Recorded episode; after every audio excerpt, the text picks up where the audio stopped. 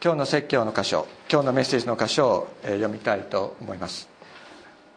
今日のメッセージの箇所はヨハネの福音書3章16節から21節。ヨハネの福音書3章16節から21節。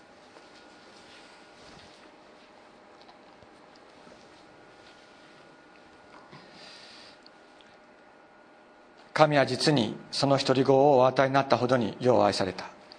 それは御子を信じる者が一人として滅びることなく永遠の命を持つためである。神が御子を世に使わされたのは世を裁くためではなく御子によって世が救われるためである。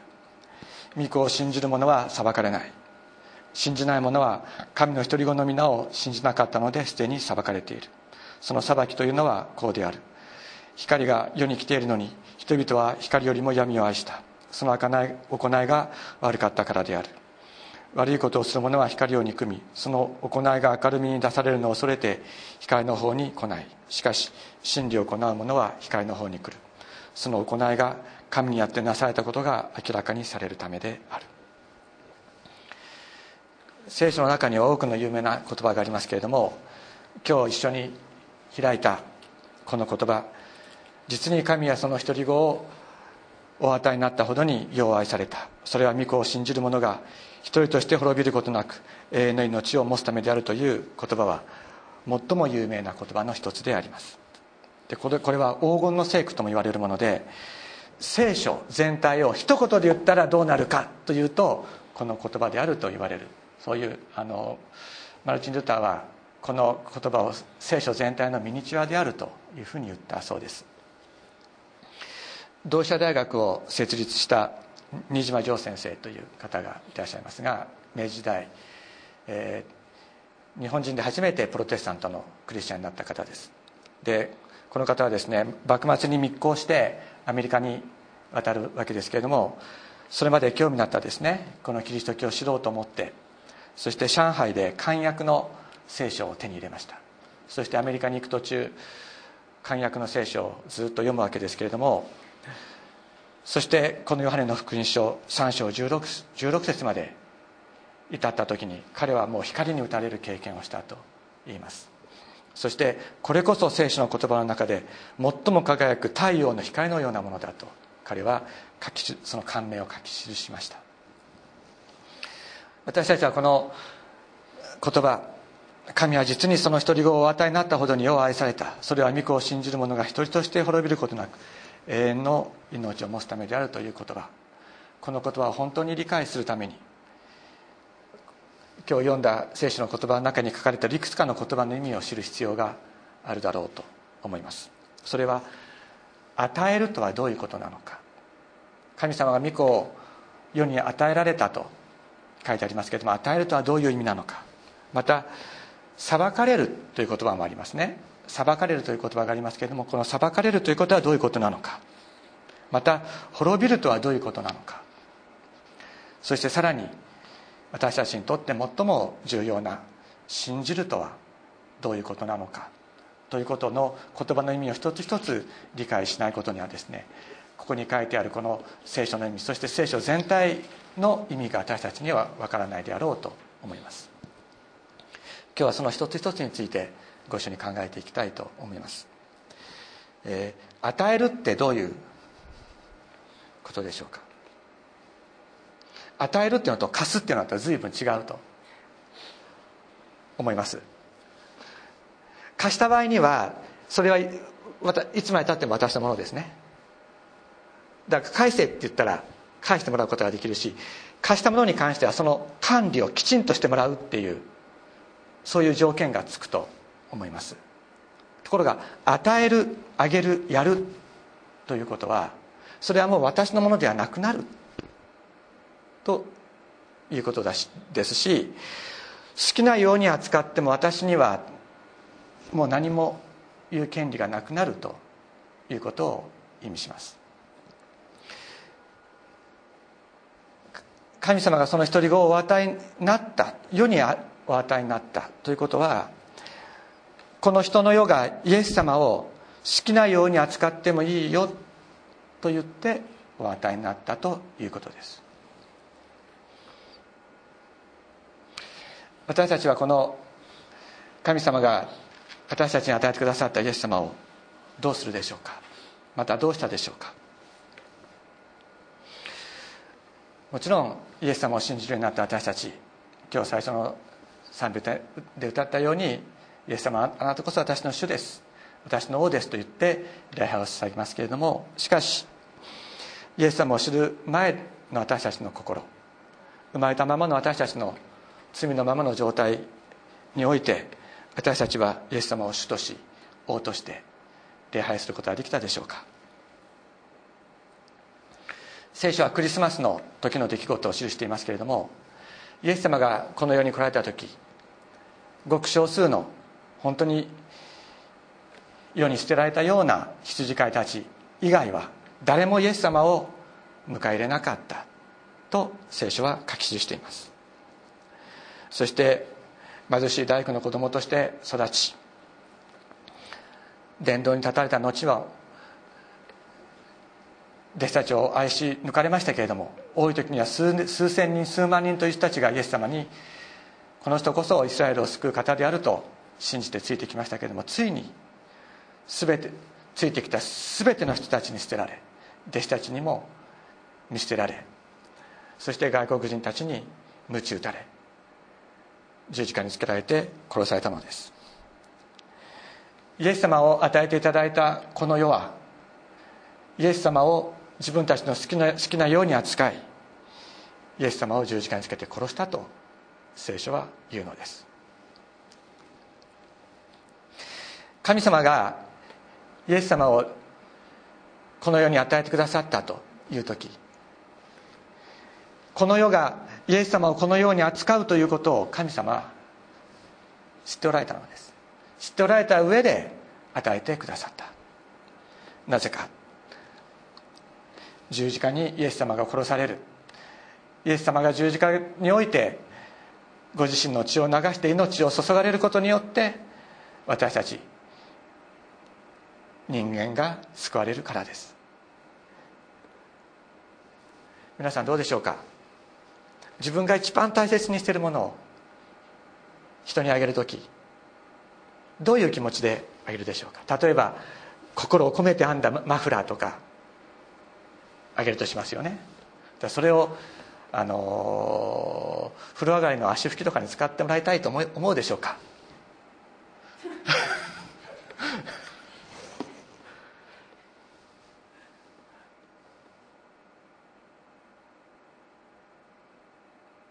でしょ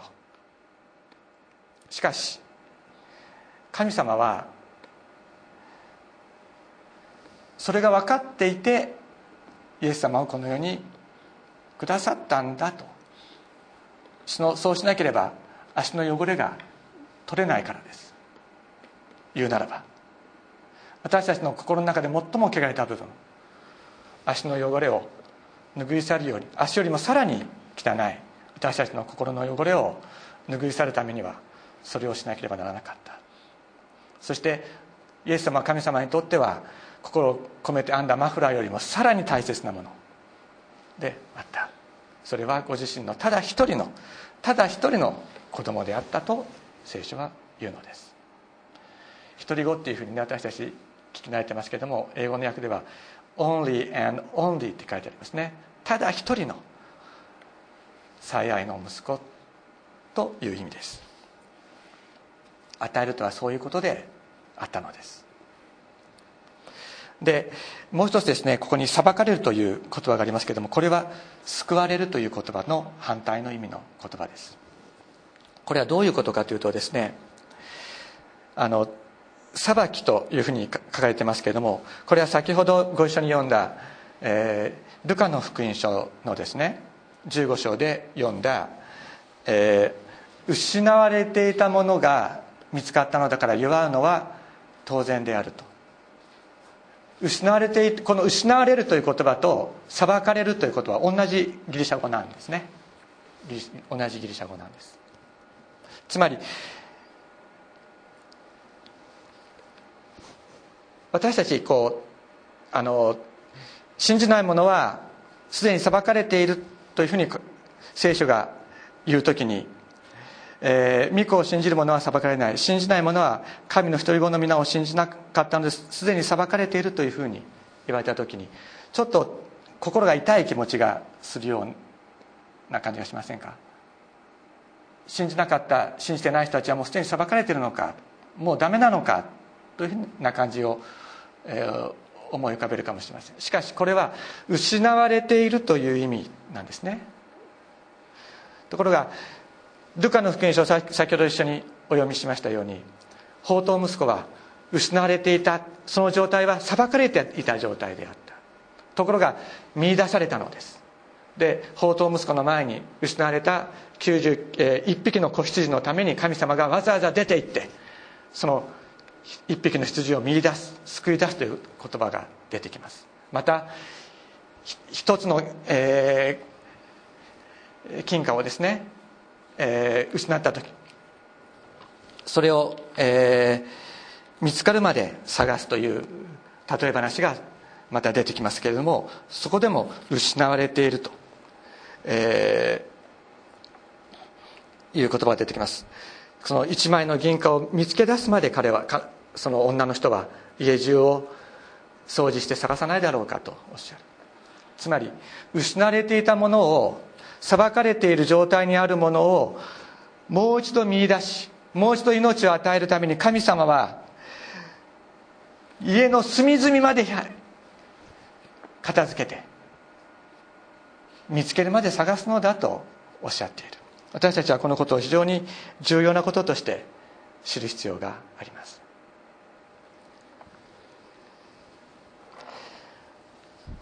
裁きというのはどういうことなのか。それはある人がこのように説明しています、えー、今ですねルーブル美術館展というのが、えー、東京に来ているようですけども私もあの、えー、それがあのルーブルに帰る前にぜひ行きたいなと思っていますがルーブル博物館には皆さんご存知のですね「モナ・リザ」というレオナルド・ダ・ヴィンチが描いた素晴らしい絵がありますけれどもモナモナリザの前に立ってですね「つまんない絵」って仮に誰かが言ったとしますよね。そしたらそれで本当につまんなかったのはどっちなのかっていうことなわけです。モナリザモナリザがつまんなの絵がダ・ヴィンチが描いた絵がつまんないのかつまんない本当にどうしようもないだねこれはと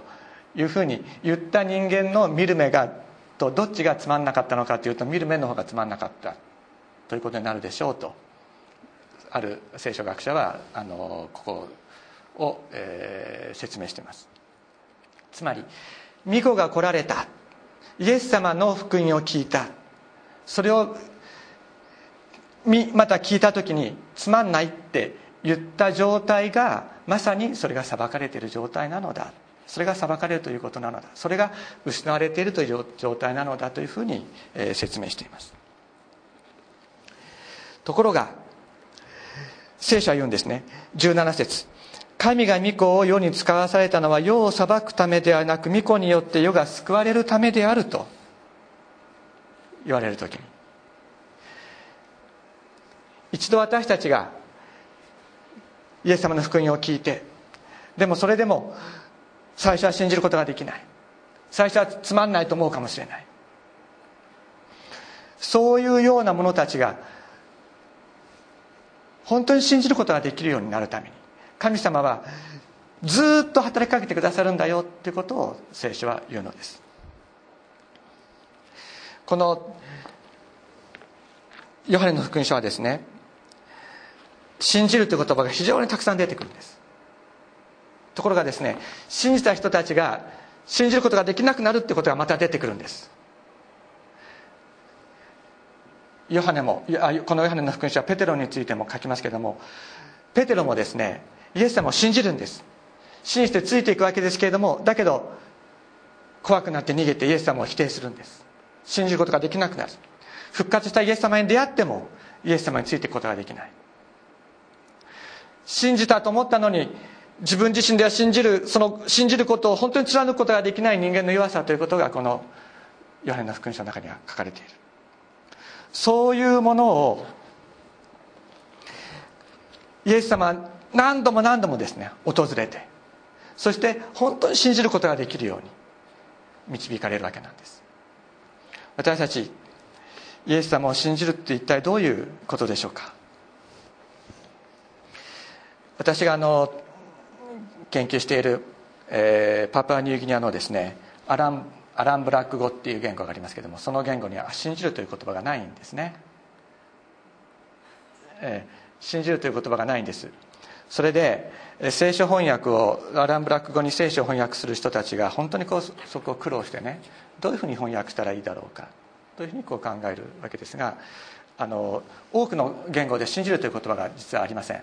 でそのそういう、えー、言語に聖書を翻訳する人たちのためのあのガイドラインというのがあるんですけれどもどういうふうに訳すように指導しているかというと聞いてついていくと。聞いてついていくと訳すようにという、まあ、ガイドラインがあります。イエス様がですねついてきなさいとペテロに言った時にペテロはついていきました。他の弟子たちも私についてきなさいと言われた時に彼らはついていったのです。だから私たち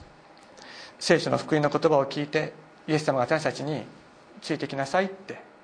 おっしゃった時にいろいろ難しい聖書の教義が分からなくてもいいんです。イエス様よろしくお願いします。と言って私はあなたについていくものでありたいですと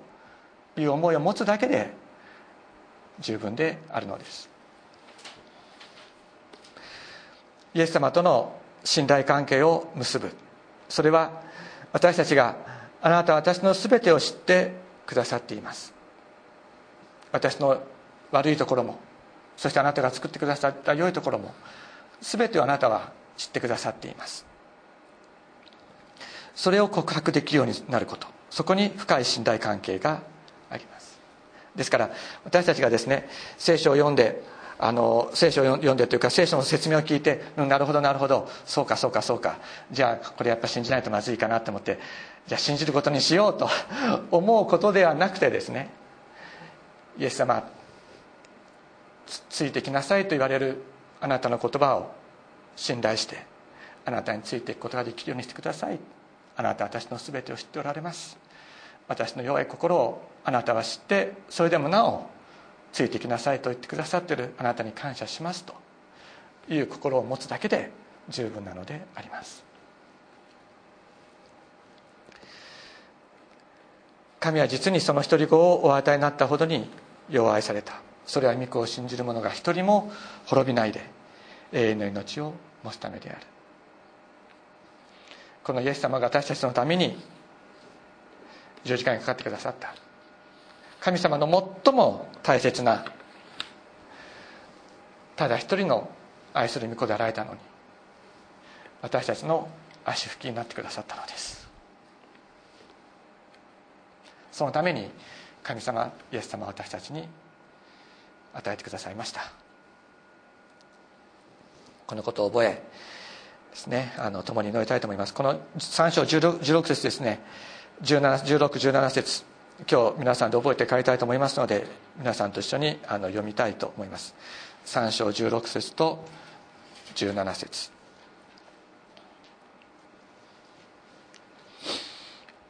ではご一緒に読みましょう。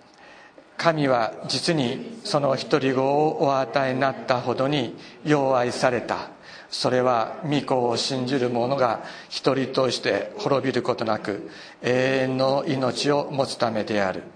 神が御子を世に使わされたのは世を裁くためではなく御子によって世が救われるためである。アメン。天皇お父様御子イエス様を私たちに使わせてくださったことを与えてくださったことを感謝します。私たちはあなたが与えてくださったイエス様を自分の最も汚いところを拭く足拭きにしました。